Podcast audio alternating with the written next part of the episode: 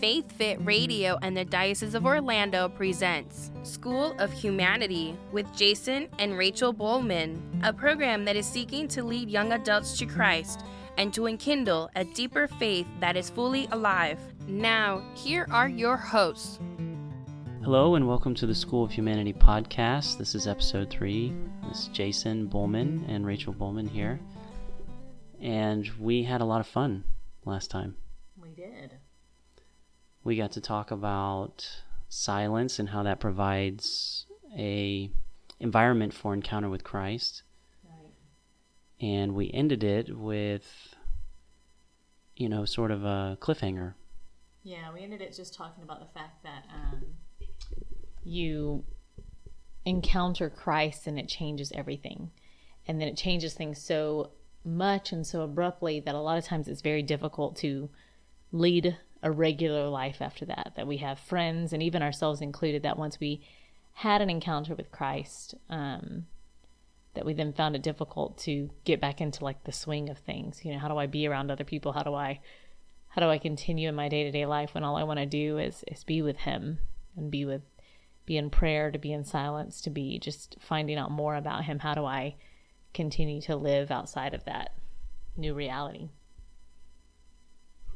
Yeah, I can think of um, a few instances in my life. And actually, you know, we encounter Christ every day, and uh, but there are specific ones. I think.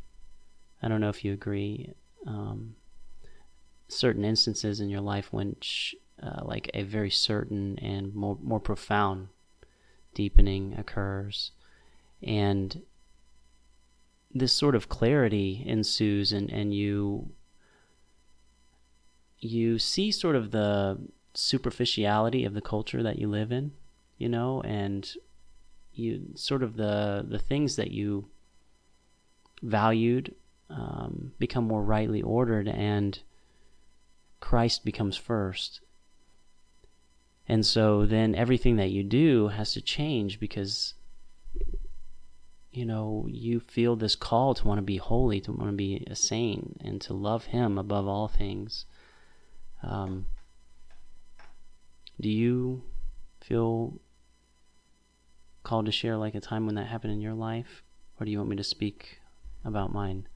Um, no, I mean I can definitely. The I would I would continue to just talk about the fact that well, for me, what I mean when I talk about encounter is is not just your everyday brushes with with the existence of a God who loves you, but it's it's those moments when he arrests your heart and arrests your existence in such a way that it deepens not just your love for him, but it deepens your capacity to receive the love that he has for you. And so there are these really beautiful moments that can be turned into encounters with him. You know, not just just a moment of consolation, but it then becomes a moment of just almost devastation of your person.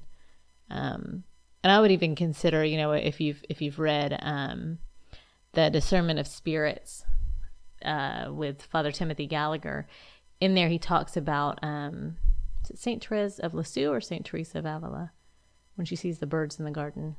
Do you remember? That is Therese. And so Saint Therese Lisieux, who was in the garden and saw some birds, and um, the the mother had taken the birds underneath her wing, and so it was this beautiful moment. And she stopped and thought, you know, that's that's beautiful, you know, what the Lord has has done with nature and with creation. But then in that moment, she also was reminded of in Scripture about how the Lord takes us under His wing and under the mantle of His His love. We are then, you know, sheltered and that he's been doing that with her all of his life. And so something that was very mundane became not just a brush with something beautiful, not something that just made her heart, you know, wow, this is great. And so for the rest of the day, this brush with him that had been become an encounter became so overwhelming to her that she cried for the rest of the day. Um, and just couldn't bring herself out of it. And finally, you know, later on in the day, hours had gone by and one of her sisters had asked her, you know, why, what happened? And she was finally able to explain that what had happened was just this encounter with the love of God. And it wasn't necessarily, you know, her finding a new way to love him, but it was a way that Christ opened her heart even more to receive the love that he had always been trying to give her. You know, we don't have the capacity to accept all of the love that Christ gives us. I think it would it would literally burst my heart to to try. I, I would have to be like Padre Pio and, and and pray, you know, Lord, please enlarge my heart so that I could love you more. But it gives us this further glimpse and deepening of that love that he has for us. And I just think that um at least that's what I'm speaking of. Is that what you're speaking of, love, when you speak of encounter or are you speaking of the everyday? Yeah, I mean I think it's both. I think that Right. um I think you did a, a great job illustrating that. I mean, that was a perfect example. Um, because faith is the result, I would say, of an encounter with a person, you know. Um, and much like you and I love each other, and even more so, it's something that you. It's it's a way of knowing. It's a type. Faith is a is is a type of knowing. Um, but it's not something that you can prove by science you know um, your will is almost engaged before your intellect in a sense like for me you know after going through a period in college when i had separated myself you know from the lord and from my family um, i found myself kind of vulnerable and i think the lord capsized on that and just the overwhelming love that I felt from the Lord and acceptance of who I am, it, it, was almost irresistible to me to respond to that. And it was only after that response that I came to know Him more and more, you know, through prayer, through uh, our Catholic faith, and, and divine revelation has been handed down to the church. Um, and so, you know, that was kind of the beginning for me.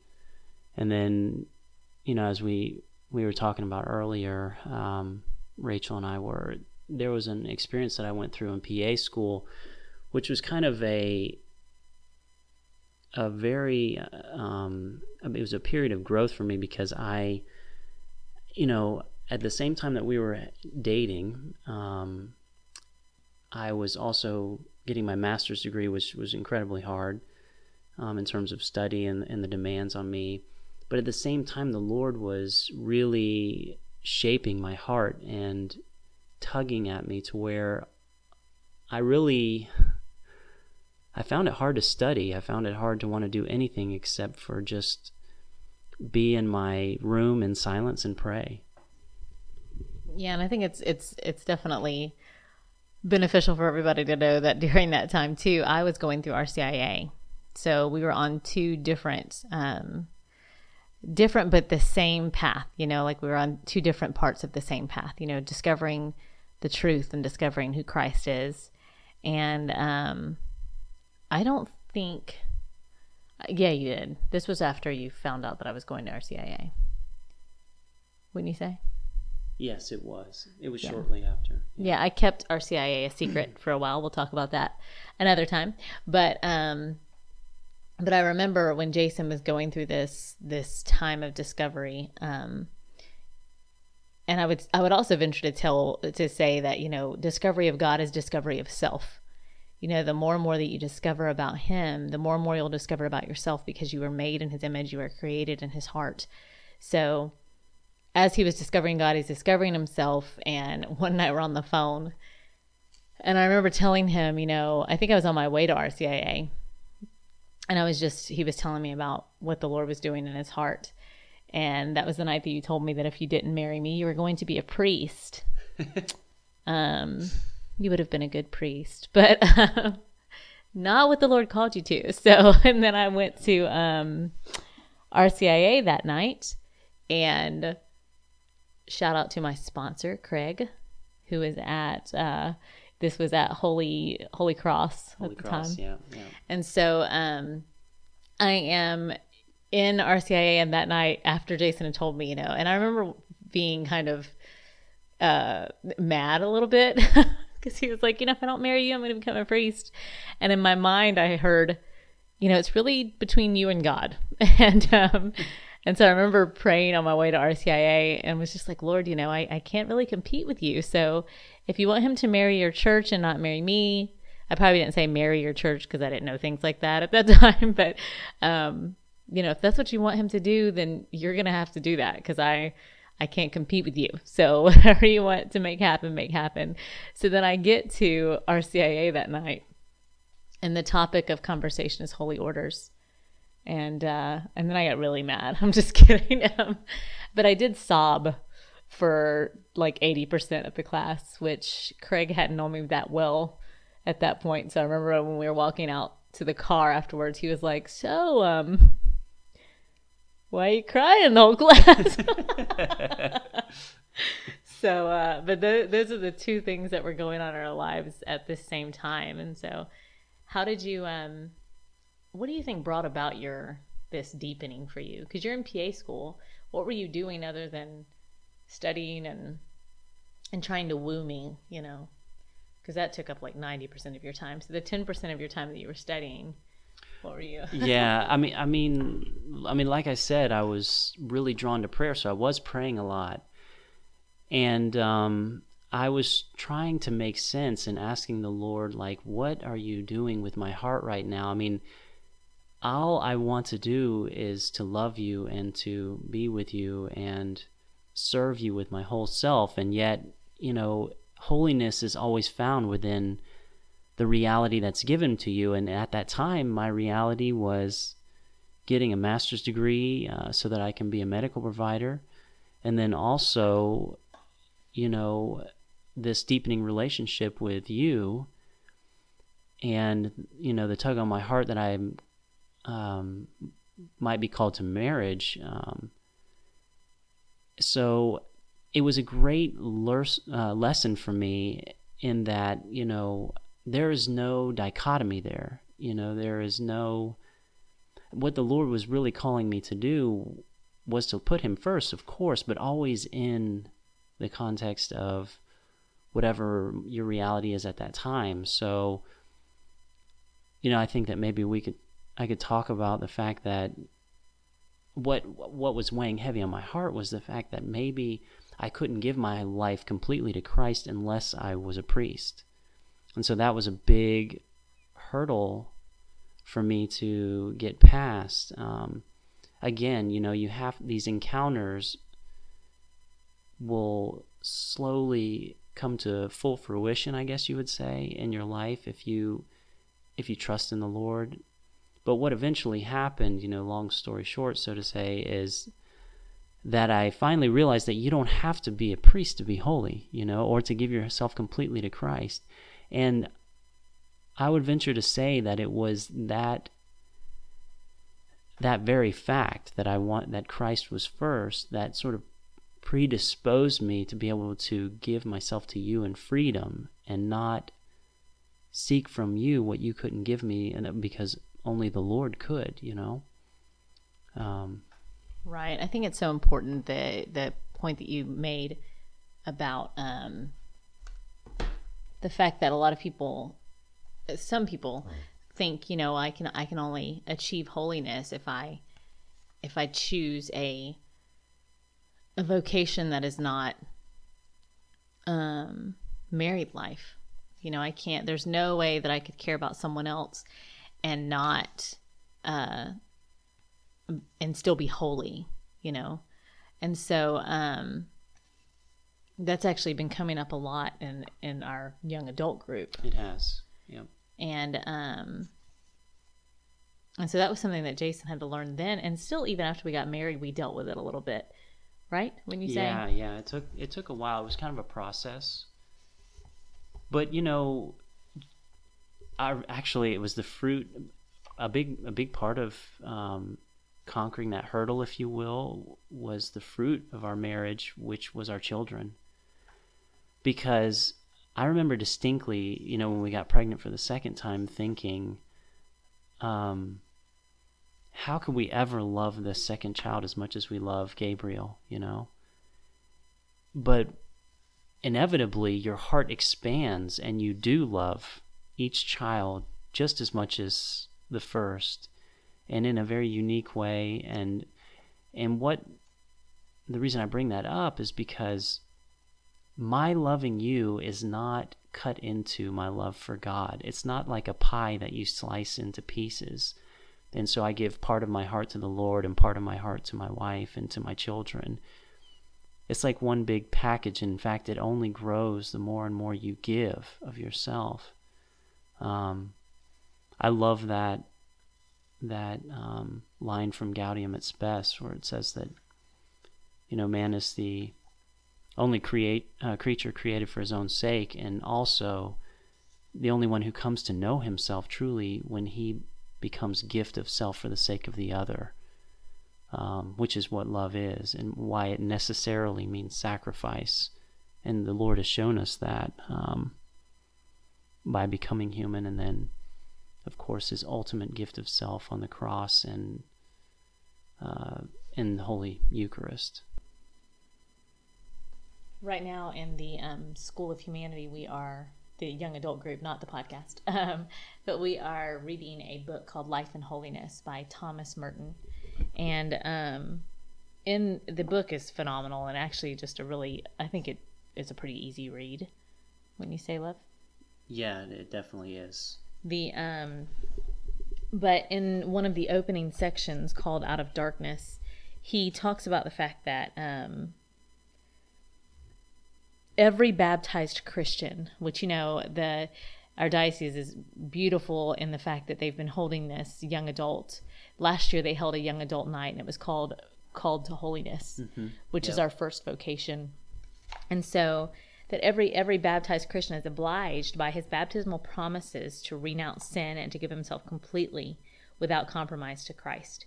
And then later on he goes on and he talks about the fact that um, this is not just a call to those who decide to lead a special vocation. Um, and so he says here for those that decide to lead a special vocation by solemn obligation or religious vows, sanctity is not simply something that is sought as an ultimate end. Sanctity is their profession. They have no other job in life than to be saints, and everything is subordinated to this end, which is primary and immediate for them. Nevertheless, the fact that religious and clerics have a professional obligation to strive for holiness must be properly understood. It does not imply that they are alone, alone are fully Christians, as if the laity were in some sense less truly Christian and less fully members of Christ than they. And so that's just so important for us to remember, you know, that that holiness and this striving to to get to know Christ and allow him to get to know us is not something that is is a special call. You know, it's not just something it's not a vocation that is only given to a few. When you are baptized, that vocation is yours. Absolutely. We're all mem- we all become members of the body of Christ and we are all called to holiness and it just the vocation is m- merely sort of a means by which you live out that holiness, a particular call. I love how St. Paul talks about, you know, that an arm can't be, you know, right. a leg, and, and that analogy I think is beautiful, and it keeps things in the right perspective for us because we shouldn't seek to be anyone other than who we are or to any other calling other than what the Lord has called us to. Right. And it's only when we keep our eyes focused on Christ that we can live with the freedom that is necessary uh, to know what that vocation is in particular. Yeah, and I think that you, what you said earlier was beautiful about the fact that um, your call to holiness or this this the ability to know Him and our capacity to love Him is is not just you know, I put this thing over here and then I get to be a husband here and then I get to be a PA here and I'm a dad sometimes here and then I'm Right. But that all of these things it's not compartmentalized. Yeah, I think that you know, there there's probably a temptation that occurs when people are going through something like what I was describing earlier for PA school, where it's kind of like, well, let me suppress, you know, this desire for prayer because, you know, I'm, you know, uh, my career's got to be first, or let me suppress this because it may get in the way of my desire to be married to Rachel, you know. Um, but I love how Benedict, uh, Pope Benedict XVI, um, he he said, you know, give your entire self to Christ, and you will find that you gain everything and that you lose nothing. Um,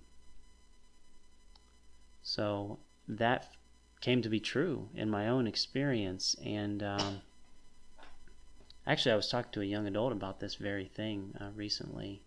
Um, a young a young man, a very smart young man who was sort of to- um, toiling with that notion of like, you know, giving yourself completely to the Lord and how it, you know, interferes with your life and, and things. So, yeah, and I think the other temptation that comes along with, um, at least for us, you know, of course, everything that we say here is not not really across the board, except for the fact that you are called to holiness right. with your baptismal promise. But the these these various things that we've encountered are our own, you know, our own um, experiences. And for me, I know that after an encounter with God that is just um, so arresting, that there's this temptation of loneliness that comes after that.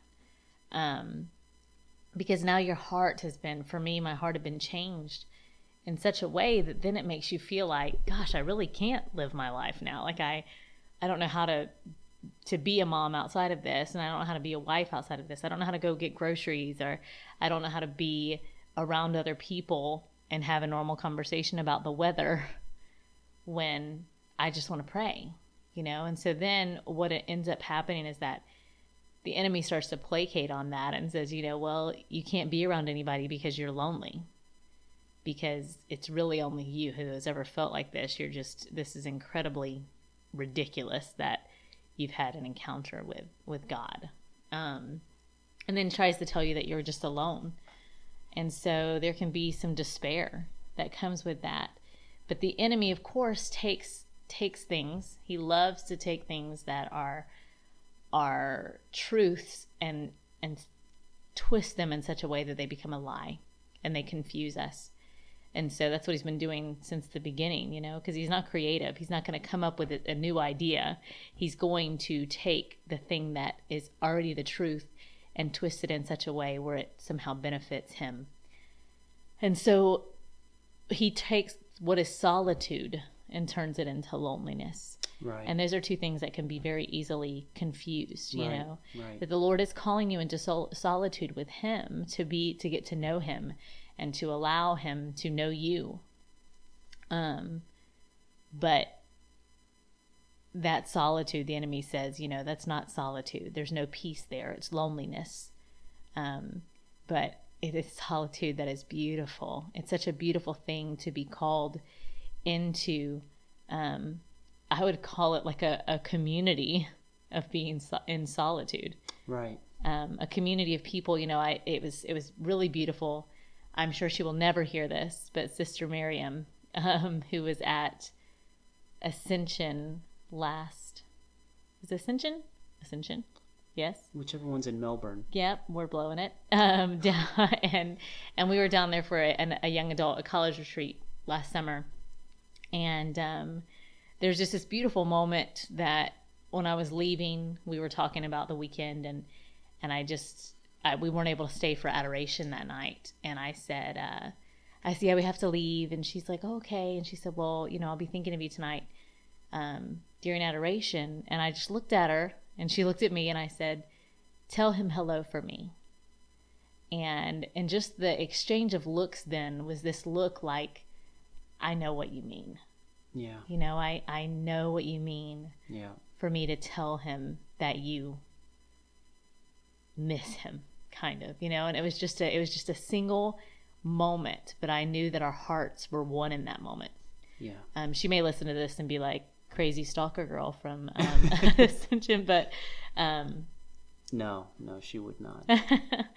but there's just these beautiful things that happen when your heart is is turned in such a way that you it's almost like there's this band of brothers that and I'm a girl that then come together but you're able to communicate about this heart that you all know and where your heart is rooted. I'm really really glad you brought this up Rachel about the whole solitude thing because I think that that um, is or was the, the, sort of overwhelming feeling I had uh, during PA school was in one sense the solitude was beautiful like you like you said I mean actually it is absolutely fulfilling um, mm-hmm. but in the other sense it's like you can't relate to a lot of people around you unless you're just fortunate to be around others who have gone through that. Um, and so you are tempted to feel lonely and despair and those kind of things. And i i think that that what happens a big part of that what what came to mind as you were speaking was that you know christ that the lord goes from an idea to a person right. you know like and that and that's exactly what you were expressing to uh, right. uh, sister miriam and i think the other thing too i mean we always liken the fact that everything goes back to this relationship with god and it's the same thing when you meet a person, um, like Jason and I. You know, when we yeah. met each other, you know, you always say, people always say, you know, when you're starting a new relationship with each other, with someone, you get to know who your real friends are. You know, because they either are okay with you being in a relationship and they still want to hang out with you when you can hang out with them while you're still trying to discover this new relationship, or they all abandon you and no one wants to be your friend anymore. Um, but it's the same thing, I would yeah. venture to say, that you is. meet Jesus and you develop this beautiful relationship with him and you're in the midst of developing it. And some things don't work after that. You know, you're going to have friendships that just you look at them and you say, "Wow, I don't I don't know what we were doing for one another." There's no altruism here. There's no growth in this friendship or in, in different relationships in life that you will discover that as you discover Christ, you know, those things could be hindrances for you um, Absolutely. So, but we are we're close to the end of our time. No. And um, we don't want to go. Um, but we so love these these moments with um, you, you one person that listens to us. I'm just kidding. um, but thank you guys so much, and um, we are praying for each of you, and praying for your encounters. And please pray for us that we would continue to encounter Him not only him in and of himself, but also him that we find in one another, in our marriage and our children, and every person that we meet. May our hearts be open to him. Amen. Amen. God bless you.